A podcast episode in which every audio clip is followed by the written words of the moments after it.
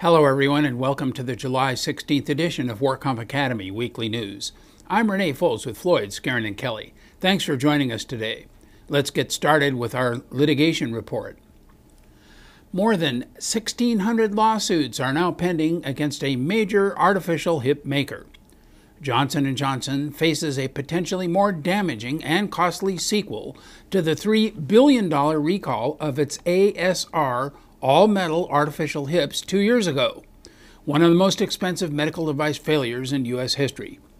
A successor to ASR, the Pinnacle metal on metal hip system has nearly 1,600 lawsuits pending in the United States courts. Doctors who are tracking large groups of patients with both products estimate that more than 10% of the Pinnacle all metal hips will have failed in the next two to three years. Metal on metal hip, hip implants were sold on being more durable than those made of other materials such as polyethylene or ceramic. They are meant to last up to 15 years.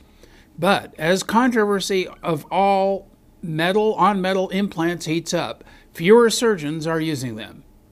A survey taken by the American Academy of Orthopedic Surgeons in 2010 showed 16% of surgeons were using metal on metal implants before the U.S. Food and Drug Administration warned of potential problems.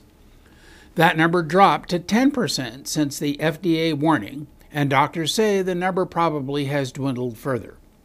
Many patients with the Pinnacle metal on metal device are experiencing the same problems as those who got the earlier ASR product, including pain and swelling, limited mobility, and dislocation. Perhaps most concerning, some doctors say, is the high levels of cobalt and chromium in the bloodstream resulting from wear of the all metal implants. Metallosis, as it is known, can lead to cardiovascular, neurological, renal, and thyroid problems, in addition to destroying soft tissue, muscle, and bone. The new round of complaints represents a significant threat for J&J's DePuy Orthopedics unit, whose Pinnacle line includes non-metal models and covers a much wider range of products than ASR. A total of 500,000 patients in the United States have received metal on metal hips, according to government data. Of those patients, an estimated 150,000 received the Pinnacle device, and 37,000 got the ASR implant. But while J&J has set aside $3 billion to settle the 3,000 ASR lawsuits, it is fighting complaints related to the Pinnacle device meaning that patients with virtually identical problems are facing different financial burdens. A civil suit filed by the Orange County District Attorney says that unsafe working conditions at a plastics plant in Rancho Santa Margarita led to a 2009 explosion and the deaths of two workers.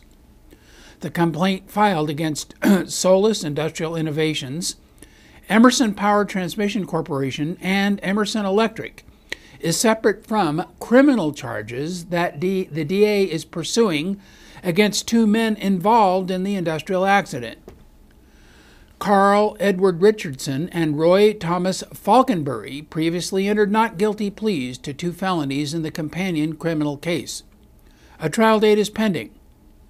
A March 19, 2009 explosion at the plant instantly killed employees Jose Jimenez and Isidro Echeverria, one of the deceased was decapitated from the force of the blast.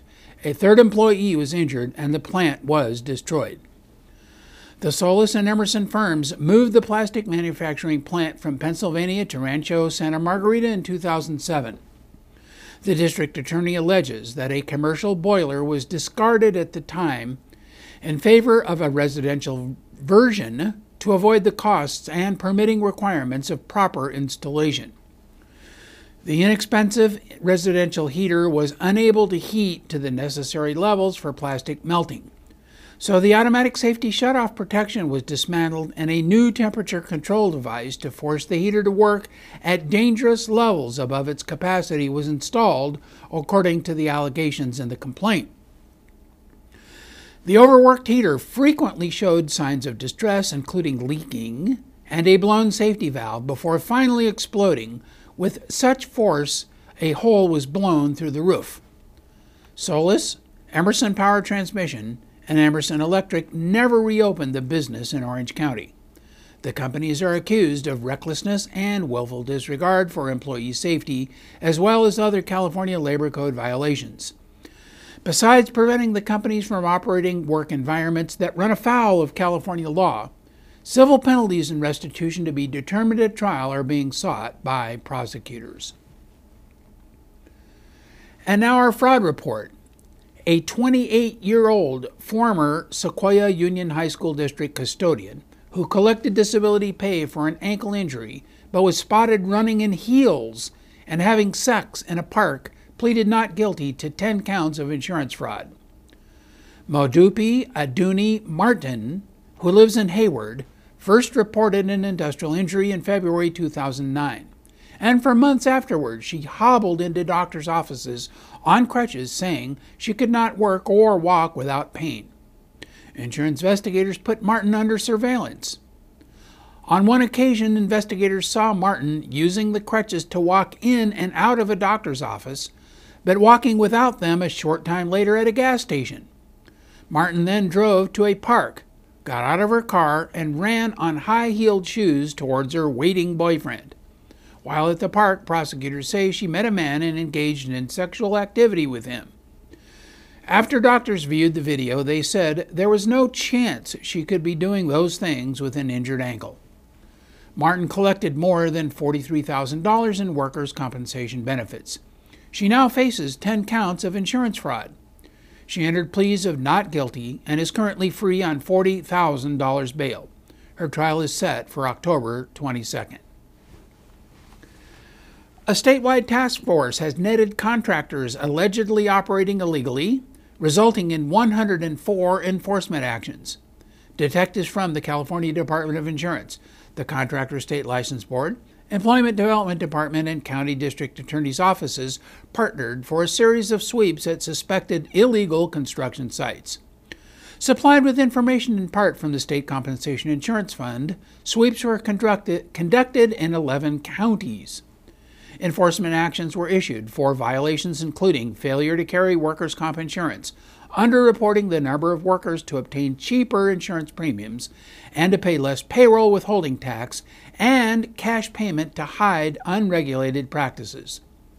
Sweeps took place in cities within Alameda, Butte, El Dorado, Kern, Los Angeles, Monterey, Orange, Riverside, San Bernardino, Santa Clara, and Yolo counties. These actions resulted in 104 enforcement actions against contractors that failed to obtain the appropriate workers' comp insurance coverage for workers, obtain the required contractor's license, or comply with payroll tax withholding requirements. This enforcement activity is a result of the partnership under the Joint Enforcement Strike Force aimed at aggressively combating the underground economy. And in medical news, a new study said that patients with fibromyalgia treated with the narcolepsy drug sodium oxybate, known as Xyrem, had significant improvements in the important clinical domains of pain and sleep.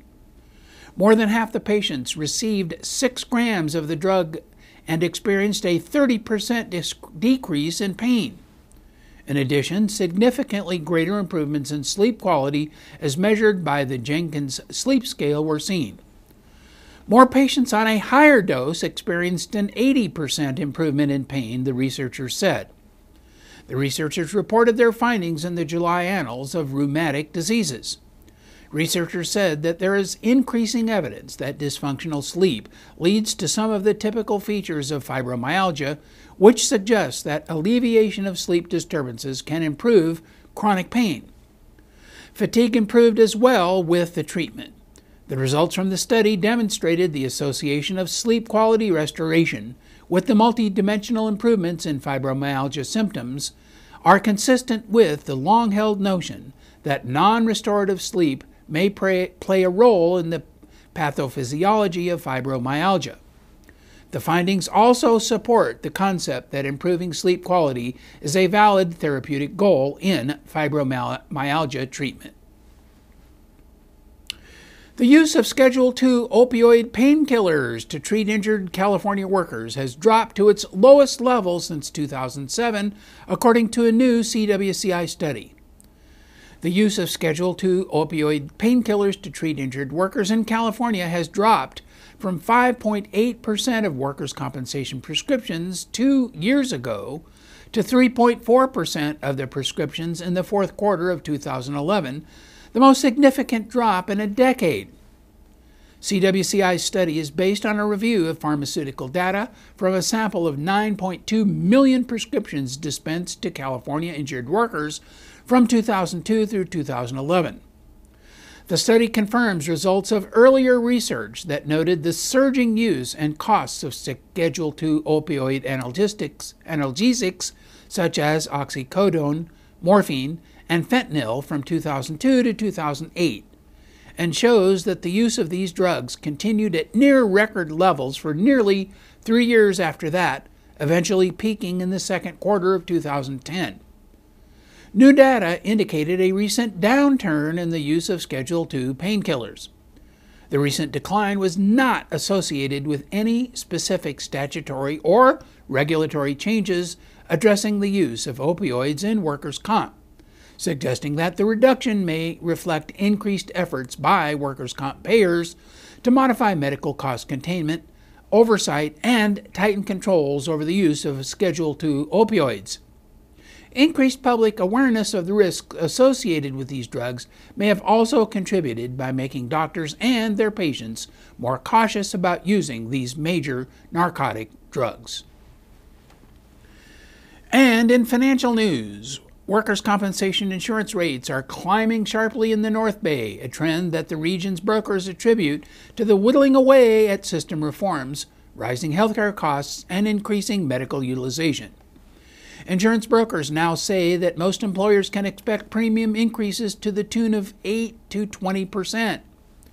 Much of the cost drivers include the cost of health care, an increase in permanent disability claims, increased use of prescription narcotics, and an ever increasing number of liens filed by providers, according to brokers.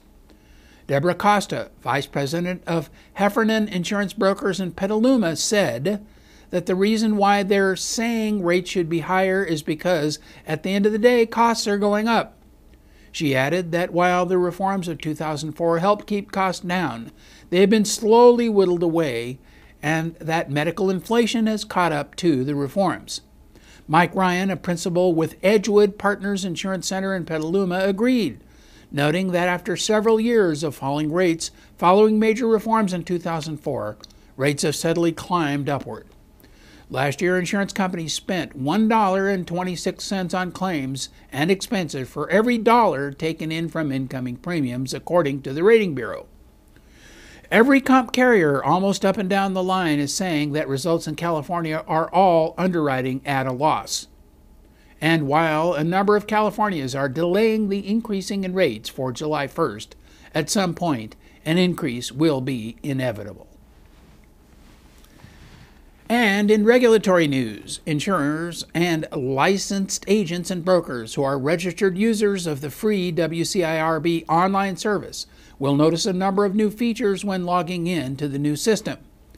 The WCIRB online service now includes an experience modification calculator that can be used to estimate an XMOD by entering a company's classification, payroll, and claims information. The tool includes an autocomplete feature which helps users quickly identify classifications by number or keyword and will test for experience rating eligibility with each new payroll entry. The calculation can be run using January 1, 2012 or July 1, 2012 experience rating plan values, and it will be updated in the future to include 2013 values once they are approved. Insurers, agents, and brokers can use this tool to help an employer estimate the impact of a specific claim on XMOD or Plan for policy renewal by estimating a future XMOD.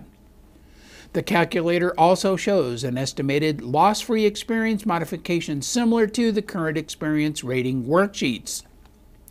The calculator relies on information entered by the user and is for informational purposes only.